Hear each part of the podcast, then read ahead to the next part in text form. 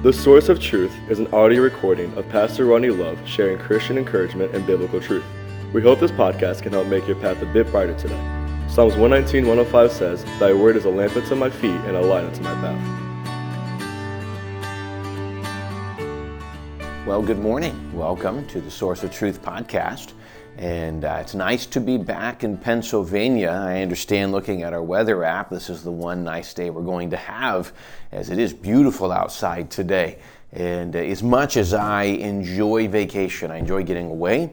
Uh, most of, for me, most of it's just getting away and being with family, uh, getting away from all the other responsibilities. Uh, I'm uh, my mind constantly runs. I'm one of those kind of fixers. If you know there's a problem, I don't can't just set it aside. And so to get far enough away where there's nothing I can do really is part of what is helpful and healthy to me to be so far away that I just got to let it go. And that was really great for us to be able to do that this last week.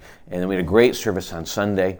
And uh, so this is a great opportunity to be back in God's Word. Hope you join us tomorrow night on property as we'll continue the adult Bible study in the auditorium, my discipleship class. And what I mean by discipleship class is we're training people to do discipleship. We're walking them through this book. It's a simplistic book and it's not a complicated class right now, but we're walking people through that will help when people get saved or maybe help when you're trying to witness to a friend or something like that. So, very simplistic foundational truths that we're covering in that class. So, uh, that's at 7 o'clock. Uh, in back in the fireside room.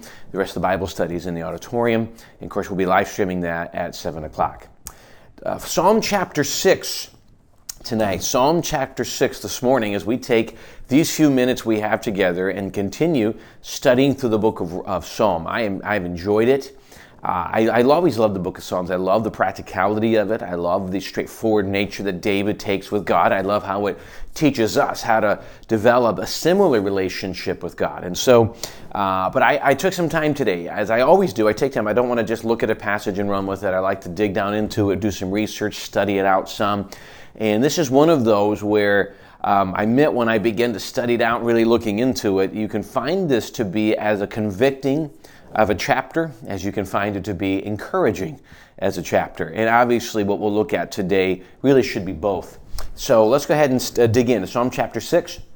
It says this The Lord rebuke me not, or excuse me, O Lord, rebuke me not in thine anger, neither chasten me in thy hot displeasure. Have mercy upon me, O Lord, for I am weak. O Lord, heal me, for my bones are vexed. My soul is also sore vexed. But O thou, O Lord, how long? Return, O Lord, deliver my soul, O save me for thy mercy's sake. For in death there is no remembrance of thee. In the grave, who shall give thee thanks? So, obviously, remember, David's still running from enemies. He's still hiding.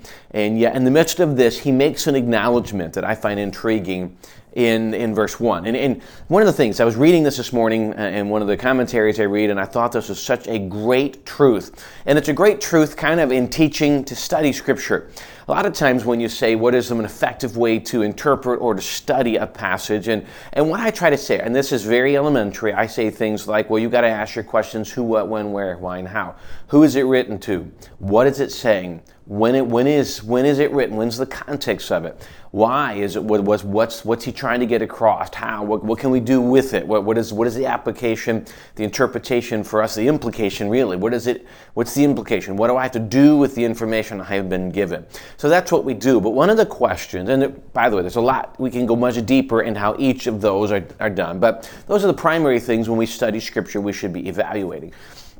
But what I learned this morning is one of the things we should also evaluate is what's not written there. Sometimes we, we take and we run with something based upon our view and we realize it's not there. So, for example, in verse 1, David, the psalmist, says, O Lord, rebuke me not in thine anger. What he does not say is, Don't rebuke me. He says, Just don't rebuke me in anger. David comes fully recognizing that he is, you know, he's not perfect. He's wrong and probably deserves much of the rebuke that God would send his way. That's when he says, Have mercy upon me. Lord, I deserve. I deserve what's coming to me. And really, we see a little bit of the confession that David had. And you find this more than once in the book of Psalms, where David was very clear when he sat with God, I'm wrong. And one of the things is personally my opinion. We, we've asked this question often. You know, David is, is well known for the things he did wrong in life than he did right. And yet God still described him as a man after his own heart. To me personally, the reason I believe, one of the core reasons that I believe that God would call David that was not that David was better than anybody or that he never failed. David was willing to take responsibility for his action. And when he failed, you see mentioned scripture where he got down on his face before God and said, Forgive me for I have sinned. At one point, he said, Search me and try me, search my thoughts, dig down deep, help me to recognize the things that I'm refusing to even acknowledge are problems in my life. This is, this is the type of thinking that David had. Please help me to not just assume I'm okay. We, you don't, don't let me see all, all the people coming at me, all these people trying to hurt me. It's easy to see how wrong they are. Help me not to do that. Help me not just to be that. Help me to go beyond just the people that I see that to me are obviously wrong and help me to be sensitive in the fact that I still need it. So he said, But Lord, here's what he says when he says, Rebuke me not in thine anger, and he chastise me in thy hot, hot displeasure. I, I deserve your rebuke and your chastening, but don't do it in anger please come at me you know understand i need it but don't don't allow my mistakes to drive to a point of anger. Please lord do it in mercy. I need this. I deserve this. I want to grow in you. I want you to teach me. I want you to help me. Because here's the thing. As, as i read this morning spurgeon said it this way and i thought it was phenomenal. He said if we go to god begging god not to bring these things and not to chasten us not to teach us we may lose the blessing that comes from that. That to beg God not to allow these things into our life is not allowing God to teach us what we need to know. It's not allowing God to grow us. It's not. We may lose a great blessing from God with this desire to not endure. What does He say? Um, rebuke and chastening. We're, we're children. We need to be rebuked. We need to be chastened. I was watching a video someone posted last night. Um, it was really uh, it's just conservative political pundit but I, I, and I reposted on my Instagram account simply because there was a comment in there that I thought was so true. And really, the question was answering the pand- the epidemic of suicides that they many believe are increased due to the um, quarantine and everything we find ourselves in. That the separation that we've been forced to endure, the social separation, brings with it a, a great issue that you know because we're designed by God to need interaction, and so it's brought depression and, and an increase in suicide, especially in younger ages. So uh, one of the comments that he, the guy made a comment, he said, by law statistics, somebody in here is depressed and debating this. And so he just kind of started talking about how to deal with something. And he made a comment. I've heard this comment, and he was saying how it's wrong. The comment was, you need to accept yourself and love this where you are. You're okay where you are. And I love what he said. He said, that is a very, very dangerous comment to tell somebody you are great and perfect just like you are. Now, we need to accept how God created us. We need to accept the strengths and weaknesses. But I think that one thing we learned from what reading this and that comment was that we can always be better. And he made this comment. He said, if you tell somebody you're perfect just the way you are, you might actually drive them further into depression. Here's the reason why. One of the reasons we struggle with depression and discouragement is we don't really like ourselves. We want to be better. And if this is the best I can ever be, that's actually even harder to handle. He says we should be driving to find a way to be better, and all we need to know is we can be better. We mentioned this was Sunday night when we were preaching in Revelation that one of the premises we asked, why did John weep?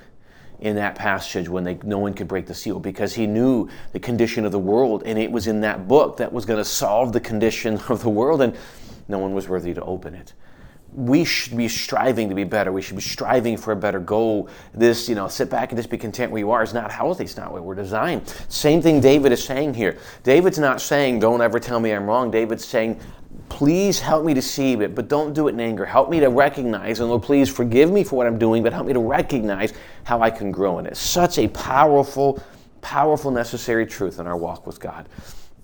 He goes down to, I love what he says, Have mercy upon me, O Lord, for I am weak. Oh, heal me, my bones are vexed. You know, you can see a couple of things. Yeah, he's running from his enemies, but you know when you when you've struggled in sin and you're unwilling to deal with it, you're unwilling to get it right, you know what happens?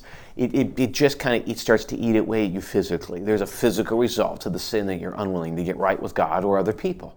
It affects you physically, it affects how you react, it actually can change. If there's something you know you need to get right with somebody, you're not willing to do it, it'll change who you are.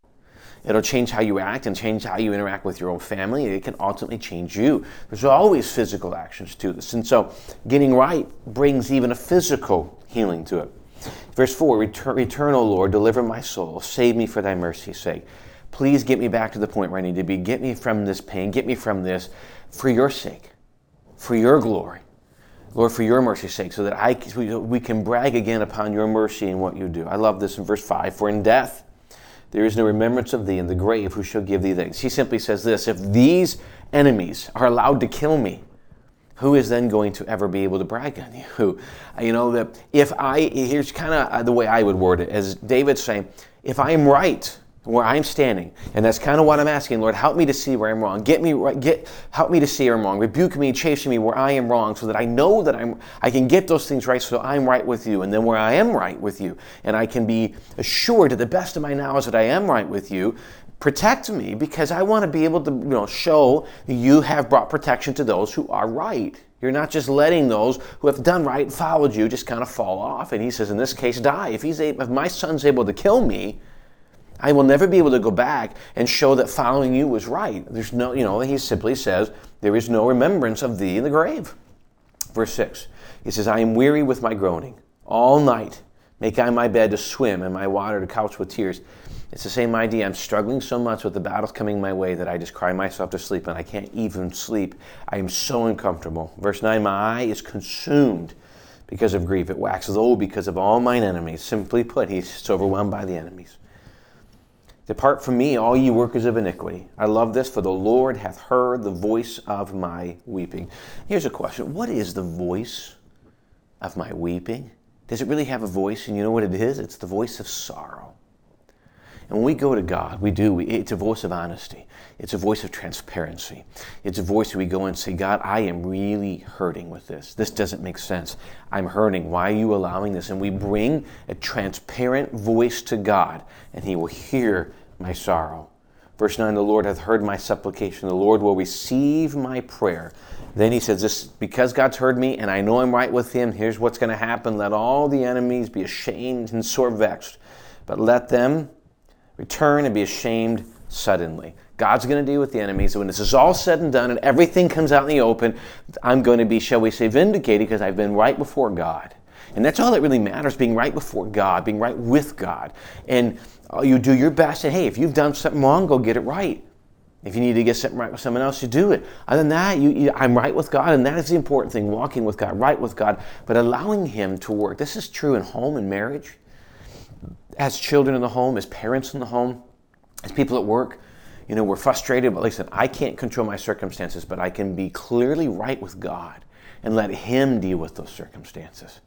I, I don't know all the details, and yeah, maybe somebody may lie about you or be deceptive or whatever, but if you're right with God, there's a peace. He says it. You know, Paul said, "I've always striven to be have a conscience void of events, a void of offense between God and man.